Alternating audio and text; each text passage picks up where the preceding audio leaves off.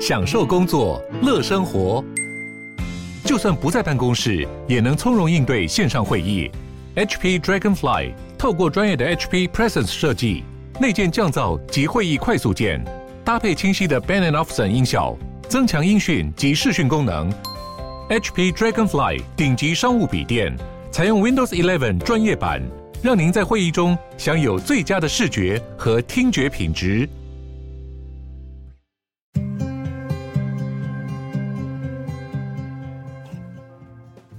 欢迎光临鲨语，带你关注那些有流量却没声量的有趣资讯。用十分钟的零碎时间，一起跟上这个永远跟不上的世界。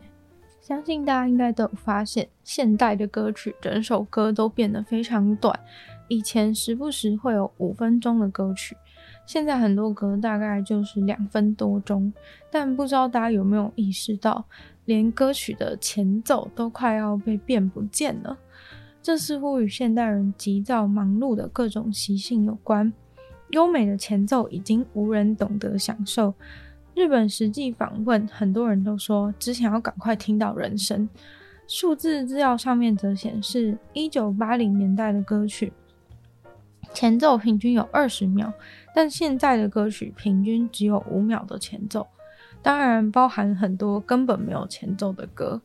有些人甚至表示会直接快转到歌曲最高潮的地方，或是间奏这种东西也都是直接跳过。不过，除了跟现代人的收听习惯有关以外，似乎也跟音乐串流平台的盛行有关。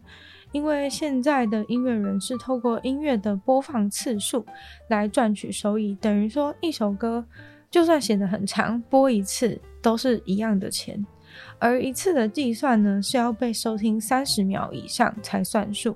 那如果前面三十秒跟过去一样都是前奏的话，那这首歌被跳过，或者是没有机会被计算的几率就大幅提升了。另外，甚至有业界秘辛，精密的计算过后，发现最好的时间安排是让过三十秒的时候刚刚好的进入副歌。据说这就是现代歌曲的流量密码：三十秒耐心，现代人刚好快要消失的时候，马上副歌下去，再度给予大脑适度的刺激。在这年代，要抢人类的注意力，真的非常的不容易。那艘在一九一二年撞上冰山，沉入海底，造成超过一千五百人死亡的船。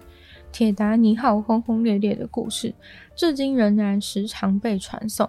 不过，大家是否会好奇，当年沉到海底的铁达尼号，现在变成什么样子了呢？比起铁达尼号的故事，这其实更有趣吧。深海研究专家马格兰利用两个潜水器往深海下降三点八公里去扫描铁达尼号的现况，最后生成了号称几乎跟实际看到铁达尼号现况一样真实的三 D 模拟。这个潜水器下去深海收集资料，竟然足足就有十六 T 的容量。要做出这个 3D 模拟的模型，更是需要超过七十一万五千张的图片。会进行这个计划呢，其实是因为在二零一九年的时候，就有人意识到铁达尼号的残骸已经腐朽到不行，在海底是睡得很安宁。当时科学家看到状况，就预测这个令全世界人都印象深刻的铁达尼号，大概在二零三零年就会消失得无影无踪。因为海中的环境还有细菌分解，把铁吃得仿佛往事如空。之前当然也有水下摄影师去拍铁达尼号的现状，但是呢，因为水下的光线欠佳，画质像被碾压，最后出来的照片呢，更像是鬼片里的家。但是现在有了这新的扫描，就完全不一样了。能够拥有船景第一排，整艘船的全体精确的样子一目了然，这么清楚的 3D 扫描模型，简直都可以模拟进去铁达尼号里面探险了，肯定能够对铁达尼号有更多深入的研究。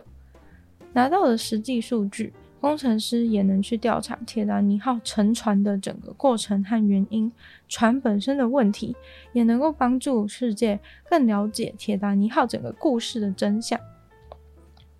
能走到这一步，当然是得来不易。研究人员为了收集这些影像，也是很辛苦的，克服海象，对抗各种不可控的因素、坏天气、技术问题，就是为了要数位化铁达尼号的残骸。当最后他们看到 3D 模型出来的成果，就觉得一切的辛苦真的是值得了。他们的模型是细节到连船的螺旋桨上面的编号都能够看得一清二楚。最大的差异呢，则在整体的呈现上。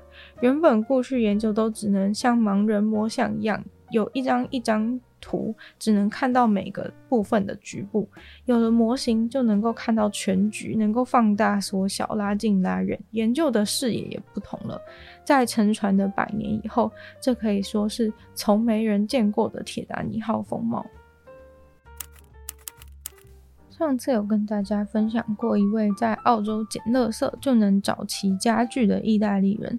这次美国一位抖音用户发文表示，他第一次想要去垃圾堆寻宝，却意外发现让他恶心的不得了的事情。垃圾堆本来就有可能很恶心，没有错，但到底是什么让他这个影片能够获得一千两百五十万的观看次数？答案呢，其实是活生生的斗鱼。他在爱达荷州一间宠物店旁边翻垃圾，似乎很显然的，这些斗鱼是被宠物店丢弃。斗鱼几乎都还活着，装在一个小小的塑胶杯里面。很遗憾的，有些杯子里的水甚至就刚好盖过斗鱼的身体。他说他真的觉得实在是太恶心了，但是也不知道要怎么拯救这些斗鱼。因为斗鱼不能全部住在一个水族箱里面，攻击性很强，会打架。但是当时是半夜，没有任何店是开的。他原本签到自己的社群媒体问说有没有人愿意养这些斗鱼，但是呢，没有人愿意。那时候刚好看到那间宠物店的员工走出来，他就走过去跟员工说。我发现你们把鱼都丢到垃圾桶，结果员工就有点被吓到的样子，急忙解释说：“哦，那只是个意意外啊，看到那个小小的杯子就知道说那些鱼是才刚刚被送来店里而已。”员工最后就救回了几乎所有的鱼，但还是有一只已经死掉了。连锁宠物店的发言人则表示，对这个意外呢感到非常的遗憾，因为没有什么比宠物的福祉他们更重视。不过看来这并不是真相，因为在那篇爆红的抖音影片留言中，有超多人都在下面回应，说自己早就遇过类似的状况了啦，像是二零一六年在垃圾桶发现一大堆活着的寄居蟹等等的。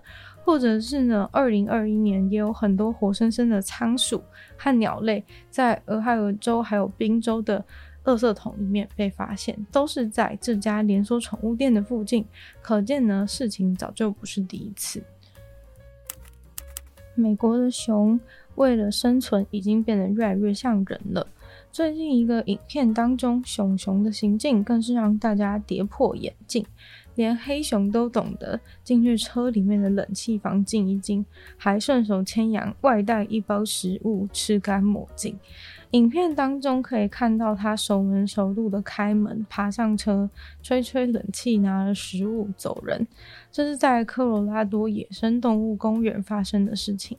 熊一开始还像一只熊一样，四只脚爬行，缓慢地靠近车子。但是到了车的附近呢，马上就用后脚站了起来，探头探脑的看看车里面有没有什么好东西，然后就直接伸手拉车门把手。就像所有人类一样，自然而然的想要上车。开门之后呢，有一个障碍物阻挡了它，是一个很大的冰桶放在后座，所以呢，他马上用他的熊掌把那个整个冰桶 往外拍掉，里面的东西呢洒了一地。接着他就找到他真正的目标了，整个身体都爬进车里面。到后座去拿到了一袋看起来很明显就是餐袋的东西，里面应该是有食物可以吃，然后就这样怡然自得的拎着午餐离开。科罗拉多野生动物公园发推特表示，这就是为什么你一定要记得锁车，不要以为森林里面没有小偷啊，人的小偷确实不一定有，但是熊小偷森林公园里面到处都是。现在美国熊小偷、熊抢匪的案件越来越多，这对人类和熊来说都是很危险的事情。今天的鲨鱼就到这边结束了，再次感谢今日赞助的会员：抗瘾男子 James、K、U、毛毛、黑牡丹还有 ZZ。就像其他愿意去支持鲨鱼创作的朋友，可以在下方找到非常的连结。那如果喜欢鲨鱼的节目的话呢，记得多多分享出去，给更多人知道。或者在 Apple Podcast 帮我留星星、写下评论，对节目的成长很有帮助。那如果喜欢我的话呢，也可以去收听我的另外两个 Podcast，其中一个是用的纯粹理性批判，里面有时间更长的主题性内容；另外一个是轻说动物，当然就跟大家分享动物的知识。就希望鲨鱼可以继续在每周四跟大家相见。那我们下次见喽，拜拜。